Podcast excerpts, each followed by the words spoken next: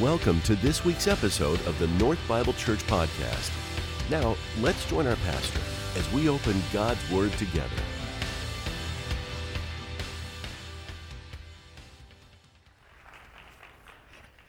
Praise God, praise God, praise God, from whom all blessings flow.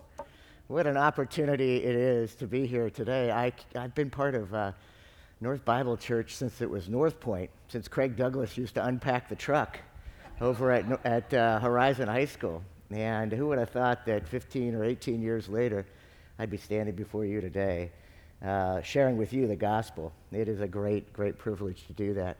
I said, Praise God from whom all blessings flow, because today's topic is part of the series, which is the five one things. And the one thing that I'm going to talk to you about today is don't miss the moment. And I say that, praise God from whom all blessings flow, because I, I, I, as I was gathering data for, for what the Lord might want to share with me, I was at the uh, swearing in ceremony of all the statewide elected officials. And the first Chinese American statewide elected official in the history of the country uh, stood up before 3,000 people, and the first thing she said was, Praise God from whom all blessings flow. And it was because 30 or 40 years later, er, earlier, probably 50 years earlier, my math is right, in Pittsburgh, Pennsylvania, and in Phoenix, Arizona, Caucasian missionaries reached out to the Chinese working class communities in those two towns and brought them the word of Christ. And they didn't miss the moment. And so her parents knew about Jesus and told her, and she rose to the level of statewide elected official, state treasurer, and started out by not missing the moment to say, Praise God, from whom all blessings flow. It's an amazing thing. You know, then I'm, I'm looking on Facebook uh, Christmas Day, maybe Christmas Eve, and I see this post from a mom that says, said, uh, my daughter, my four-year-old, said, Mommy, Mommy, get your phone. I have something special for you. And this is what she recorded for her mommy.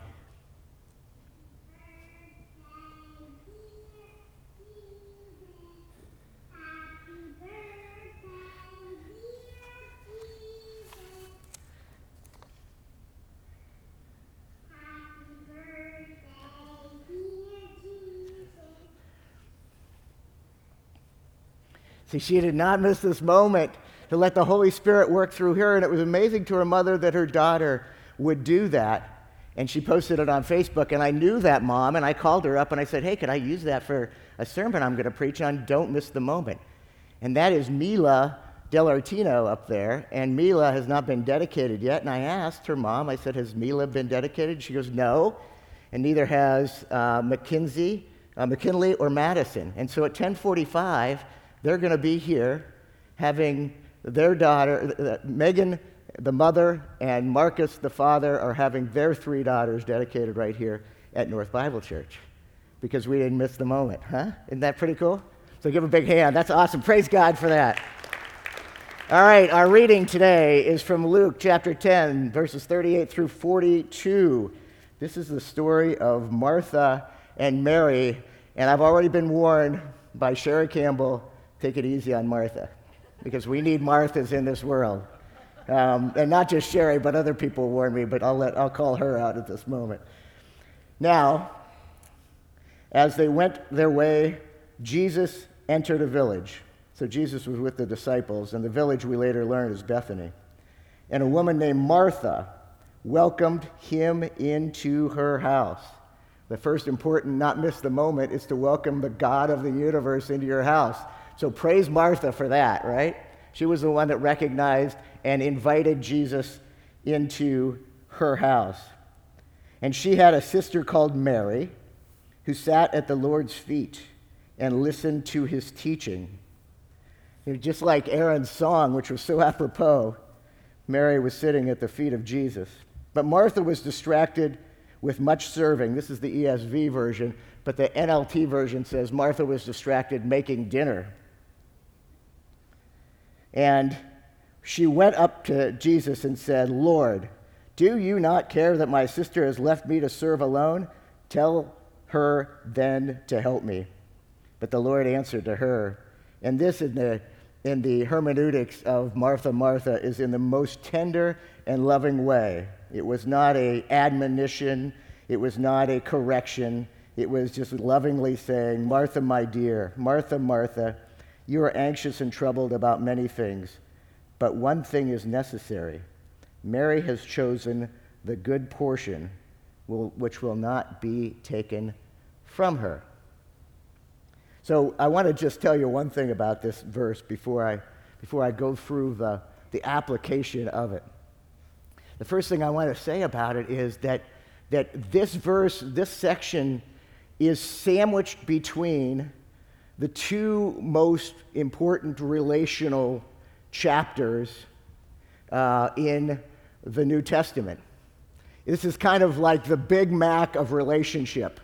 So imagine that this is the middle of the Big Mac, not two all beef patties, special sauce, lettuce, cheese, pickles, onions on a sesame seed bun, but, but something much more spectacular than that. Because the beef before, the beef before this section is the story of the lawyer, no offense to my profession, who came up to Jesus and said, Lord, how do I get eternal life? And Jesus said, What did Moses say? And he said, Love the Lord your God with all your heart, all your mind, all your soul, and all your strength, and love your neighbor as yourself. And Jesus said to that lawyer, Then do that. And the lawyer, being inquisitive, said, Well, who is my neighbor? And then that's where we hear the story of the Good Samaritan. And Jesus articulates there relationally who the neighbor is. So the top part of this sandwich is all about the relationship with loving God and loving others. And then below this verse, what do we have? Below this verse, we have the story of how to pray to God. In Luke 11, the disciples say, Lord, how do we talk to God? And that's where we get the Lord's Prayer. We get the six things you do to talk to God. The first three are talking to God, praising Him, uh, acknowledging Him as your Holy Father, and the final three things are what the application is our, in our life. Give us this, our day, our daily bread. Forgive us our debts as we forgive our debtors. Lead us not into temptation, but deliver us from evil. And then they go on in that later in that passage, and Jesus then says, Here's how you pray. Here's how you connect. Here's how you build relationship with your Father by being persistent. And that's where you hear the verses of ask and you shall receive, seek and you shall find, knock and the door shall be open to you. You see, sandwiched in between that is the story of Mary and Martha. And we think to ourselves, wow, why did this come up? Why does Jesus, why does Luke, why do, why do, do the disciples, why do the gospel writers say, you got to tell this story? Well, I think it's a couple of reasons. The first reason I think it is, is because Mary and Martha and their brother Lazarus became some of Jesus' best friends. Yeah, we have disciples, right? Disciples are the guys that were working for Jesus every day. Sure, they were friends too, but then he had friend friends who cared about him, who fed him. We know that Martha and Mary and uh, Lazarus were people of means. We know they had the ability to host. And this particular day, remember, Martha is making dinner for 13 at least. She's got the 12 disciples and Jesus, plus her sister who's not doing anything, and, and her brother Lazarus, who's probably not doing anything either, but because he was a guy, he got a pass. In my house, that doesn't happen anymore. And so the, the, the joy of this moment is that that God wants us to know that Martha was special because she invited him and his disciples into her house. And he wants us to know that what Mary was doing was special because she, what she was doing was eternal. What she was doing was listening at the feet of the Lord. And Martha and Mary are not doing things that are mutually exclusive, right? Think about this.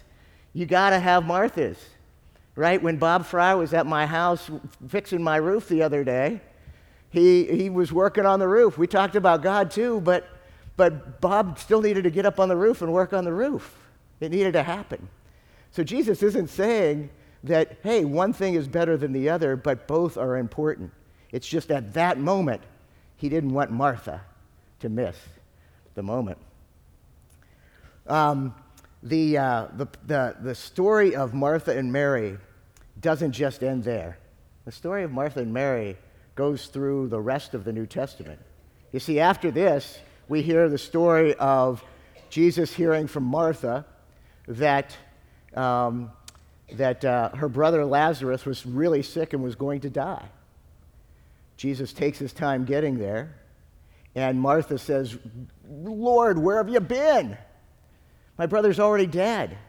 And then she realized that she was talking to the God of the universe, that she was talking to the Lord, that she was talking to her Savior, and, said, and she said, But, Lord, you know that you can heal him. And I do too. And Jesus, of course, raised Lazarus from the dead. Then we get further in the New Testament to six days before Jesus is accused and crucified. And in that time period, six days before, they're again at Martha and Mary's house. And Mary is taking very expensive ointment and she is putting it on Jesus' feet as to anoint him as a king. And so these people were really important in Jesus' life, and the disciples knew it. And that's why they're in the Bible. Now, we know that from that time on, that when Caiaphas and the religious leaders wanted Jesus crucified, they, they said, Not only do we want him gone because he's done this miracle with Lazarus that everybody's talking about, but we want Lazarus dead too. But somehow Jesus saved Lazarus from that. He didn't die. And he went on, in the Eastern church, the tradition is, he went on to the island of Crete to uh, pronounce the Great Commission and preach the gospel. In the Western church, the theory is that he ended up in Marseille, France, and preached the gospel. But this family went from hospitality to friendship to devotion to being fully developed, fully devoted disciples of Christ. So, there are five things that I want to talk to you about in this one five thing that we are going to talk about today. So, uh, Larry uh, talked on the first sermon in this series about basically Philippians saying, let's forget the past and focus on the future. And then last week, he talked about the rich young ruler. What was the one thing? Basically, surrender. Give up all the idols you have in front of Jesus and follow Jesus. And today, the one thing is not to miss the moment. So I have five moments not to miss that I want to illustrate for you that are the five things of the one thing of the five things, if you're following me. So, first of all, if you open up your bulletin, the, the folks here were nice enough to put that in your bulletin so you can follow along with John.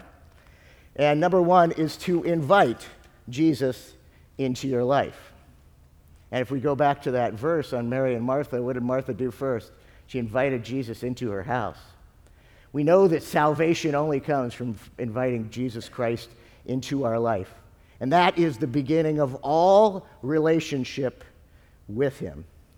The second thing is to build that relationship with Christ. And once you have accepted Jesus into your life, then it's time to start building that relationship. If I invite a friend into my house, our house is full of friends right now. We have family from out of town, in town, and, and our house is full of, of folks. Wouldn't it be great if I invited them in the house and then just ignored them? Or gave them orders like, hey, by the way, now that you're in my life, I could use a new Porsche. That would be terrible. No, no, just like with them, it's the same with Jesus. He wants to build a complete relationship with you. He says in this verse, Mary has chosen the good portion, which will not be taken from her. And I do believe that that good portion is that relationship she is listening intently to what he has to say. She is building friendship and relationship with him. It is ironic, but not ironic if you, if you learn systematic theology. But it is ironic that you can go back to the Old Testament and find this in the Old Testament. Because I believe that Jesus helped write that Old Testament. We know God did, right? And we know that they are part of all that is said in the Old Testament. And if we go to Psalm 16, 5 and 6, we can see where it is said, and this is David, it's called a, mit, a miktam of David. Miktam is a word that nobody knows what the definition is. David did six of them, and he entitled them that. But we don't know what that word means. Even, even the Hebrews don't know what it means. But we know that it comes up six times, and we know it's almost in a t- it's always in a time where David is lamenting. Things are crappy. The chips are down. But he says, "The Lord is my chosen portion." And what did Jesus say to Mary has chosen the good portion, and my cup you hold my lot. The lines have fallen for me in pleasant places. Indeed, I have beautiful inheritance. So we know that it's more than just accepting Christ into our life. That's how we get salvation. That's how we get into heaven. That's how we get eternal life. And darn, that is important.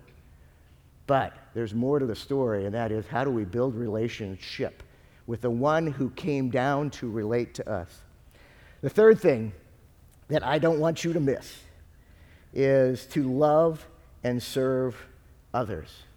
Boy, we heard it today. It couldn't have been more apropos uh, to hear the stories of the work that you're doing, that we're doing here at North Bible Church. You know, we support Fuel the Mission. Fuel the Mission is uh, Chris and Janet Nevin's um, uh, Holy Spirit inspired ministry that helps kids and families and children and young girls all over the world. And in India, if you remember, we helped build a soccer complex. We all helped build a soccer complex there for kids who were so poor that many, if not most, lived in the landfill. You know, 30 million people call the landfill home in India.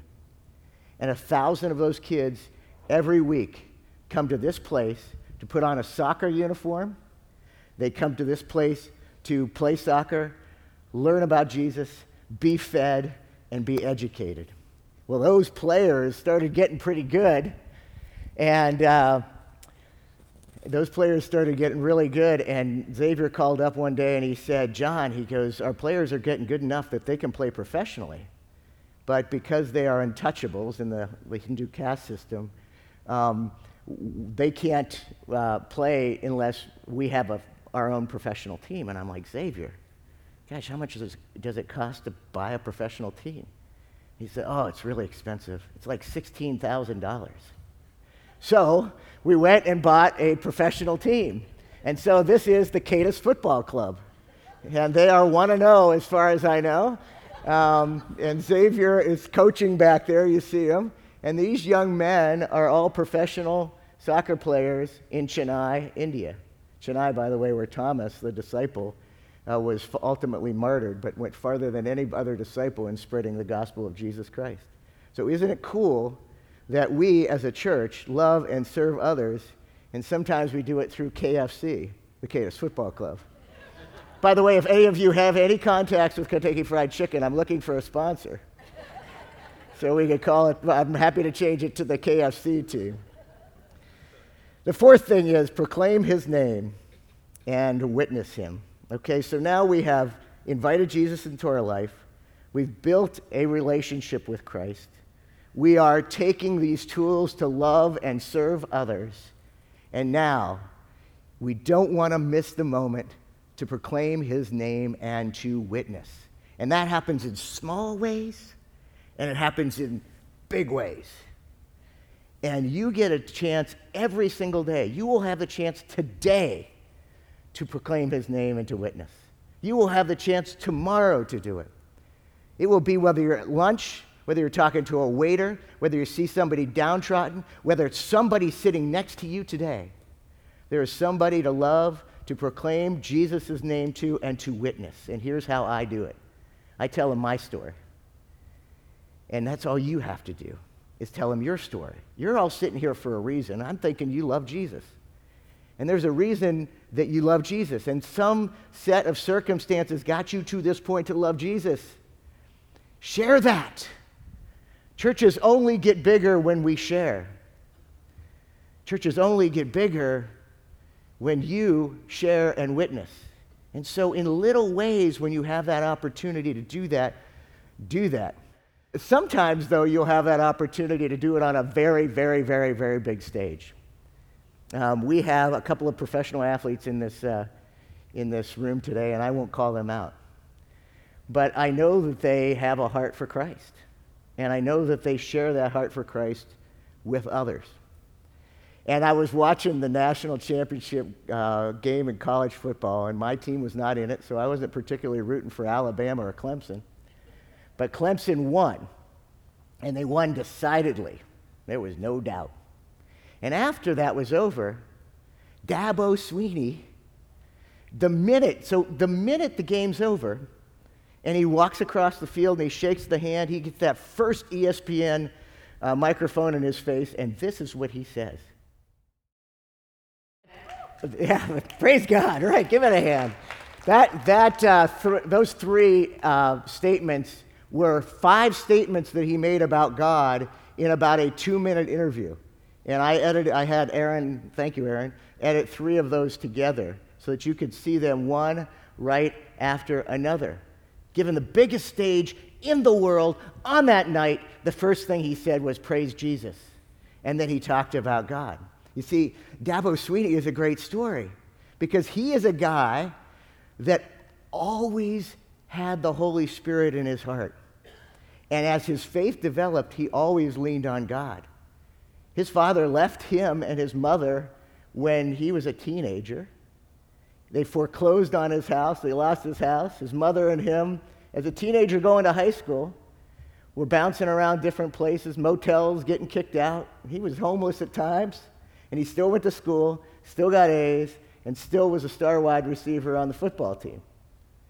And then when he went to college, he wanted to go to Alabama, and he went to college and he tried to walk on the team. So there's no scholarship to go to college. But he was able to work and get enough money to get an apartment with a friend, and he invited his mother to move in with him because she didn't have a home. And they shared the one bedroom and the one bathroom uh, with each other. And he didn't care that it was strange that his mother was living with him. He didn't care. He just knew that's what he needed to do. And his mother always testifies about Dabo that he never was negative. He said, God has a plan. And I know he has a plan, and I'm following God's plan. And so he ultimately walked on the football team at Alabama and made the team and he had like two plays his junior year, but Gene Stallings, Stallings felt sorry for the guy and gave him a scholarship. And he ultimately played in the national championship game and got to be a star in that game. Isn't that awesome? And he praised God after that. But then he wanted to coach and he lost his job. He got fired at Alabama as an assistant coach. And he was selling real estate for two years. And he said, Look, God has a plan. And he became an assistant coach at uh, Clemson and ultimately went on to beat Alabama in the national championship two years ago and do it again, leaving no doubt. I think it was 44 to 14 was the score of the national champion. And remember, all year it was, can anybody beat Alabama? When reality is, could anybody beat Clemson? Right? But at his press conference, with all that knowledge you have right now, this is what he said at the press conference right after the, the, the national championship victory uh, just a couple of weeks ago. And if Dabo Swinney can do it, why can't you? Why can't you proclaim his name, even if it's not on a national stage or a local stage, but next door or down the street or at work?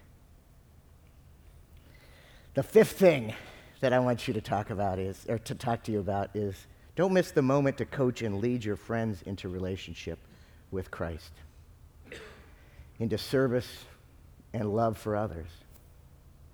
And why that is so important is because I'm sure that the success of, of Dabo Swinney is not just because of his proclamation after he won the national championship, but the work that he did with his students before that. You know, Clemson got sued because he was preaching the gospel to his players. And Clemson, which is a public university, fought that lawsuit and won. And Dabo Swinney said, Dabo Swinney said, I am not changing how I do this. In fact, those guys say the Lord's Prayer before they walk out onto the campus. They pray, prayer walk the parking lot before they walk into the locker room. They call that the Tiger Walk. All of those amazing things are happening because he's coaching and leading.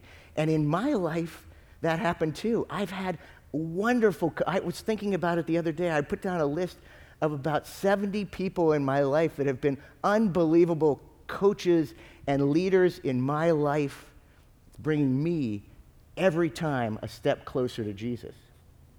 I got a picture of some of my favorites, uh, but these aren't, this is an exclusive. That's my dad. He's 92. That's my son, Alex. All of you know him. Oh, no, don't, don't, don't go on to him yet. One at a time. Okay, thank you. That's my dad. He's 92. And uh, he's the one that really introduced me to Christ as a young boy. And my stepmother, after my parents got divorced when I was seven, and uh, when I was in high school, next slide, my stepmother, Elizabeth, she's on your right, um, helped guide me through some really tough times in high school and continue to bring me closer to Christ. And in the middle is Jacob, uh, who you might know, our son. And then when I was in fifth grade, so my parents got divorced and we came here to Arizona, and uh, I was a troubled kid even in fourth grade, but in fifth grade, my parents put me in Scottsdale Christian Academy. And so, next slide. I don't have a picture of me then, but that's Jacob, at Scottsdale Christian Academy, mentoring a little kindergarten feller that was his reading buddy at SCA. The cool thing about Scottsdale Christian, and this is not an advertisement for them, is God put five people in my life that brought me to Christ. That's where I accepted Jesus as my Lord and Savior. And that's where the journey began from step one to where I am now, which is step five that we're going through today. Um, now, in this church, the two people that have been most influential in my walk with Christ is number one, not, not in any particular order, actually, it's in reverse order, but the first one I'll mention is Chris Nevins. And I talked about Chris, right? That's Chris on the left. Um, I talked about Chris and his work with Fuel the Mission, but boy, is he Christ like. If you, any of you know him, he walks with the Lord and he teaches by example me how to walk humbly with the Lord and to do the Lord's work. And the other person that I want to highlight is Larry Anderson, who um, has not only been a great pastor to me, he's a pastor's pastor. This guy goes all over town because pastors seek him out to pastor them. So you're not you're very lucky here to have him being your pastor. So I, I graduated from uh, Fuller Theological Seminary, got an ordination from them, and then uh, am getting a second master's at Phoenix Seminary. And at Phoenix Seminary, you have to have a pastor mentor, and mine is Larry. And so Larry spends a ton of time with me teaching and mentoring me to go that next step to be a coach and a leader of my friends into Christ. And then, of course, there's another guy that reminds me a little bit of Larry, and that is Mr. Rogers. And, and I, I, I, did ask for a, a, picture with a cardigan sweater, but apparently they couldn't find one, there. But Mr. Rogers, don't laugh. He, he, is an amazing, amazing man. When I was going through tough times as a little kid and my parents were getting divorced and I was seven years old, it was Mr. Rogers who was on TV teaching me how loved I was, how much I was cared for, how much God loved me. You know, it's Mr. Rogers' neighborhood because your job is to what? Love your neighbor, right? He was a Presbyterian pastor that started that show. And when I was in law school at Duquesne University in Pittsburgh, Pennsylvania, I was at the Sixth Presbyterian Church because they had them 1 through 18. Um, and at the Sixth Presbyterian Church, I sat down for the first time, and this, this man and his family came in, and he turned to me and he said, Hello, neighbor. And it was Mr. Rogers. And so I got to know Fred Rogers. And one thing that Fred Rogers would do is he would say to his audiences when he was in speaking, he would say, There is somebody in your life that loved you so much, that cared about you so deeply, and I would say that brought you to Christ. And I want you, and this is what Fred would say, to close your eyes and think for a minute about that person. And then thank God for that person in your life. We're not going to do a minute because that is a grueling amount of time. But we're going to do 20 seconds. I just want you for 20 seconds to close your eyes and think about that one person in your life. And it might be multiple people who loved you so much and cared about you so much and brought you into relationship with Christ, starting now.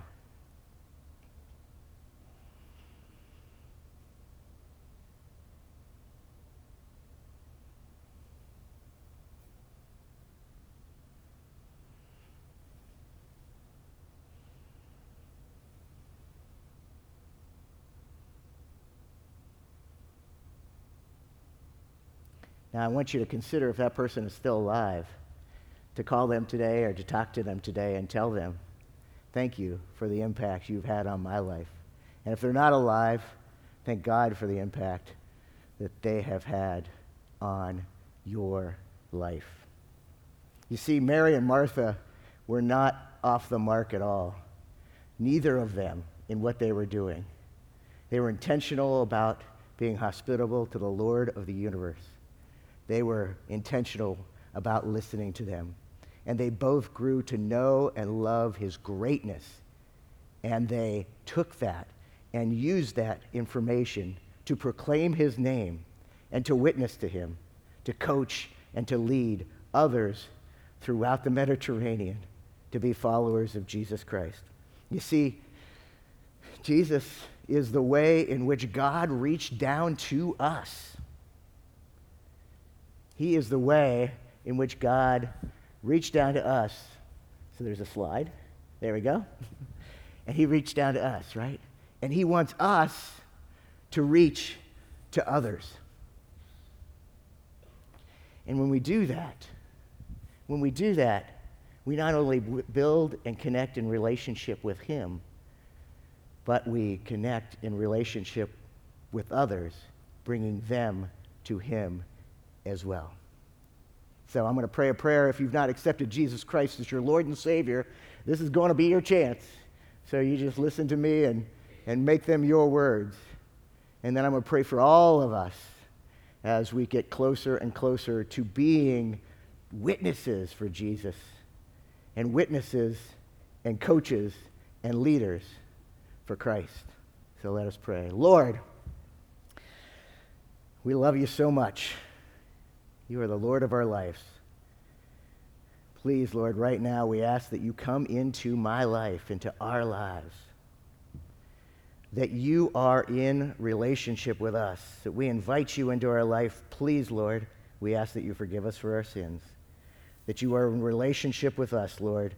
Teach us to love and to serve others, to proclaim your name and to witness for you, and to be awesome coaches and leaders of people into relationship with Jesus Christ, you, our Lord and Savior. It's in your name we pray.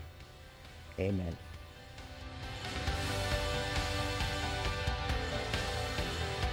Thank you for joining us for this week's message. North Bible Church is located in Scottsdale, Arizona, and exists to equip all generations to love God, love one another, and love the world. For more information about North, please visit our website at northbiblechurch.com.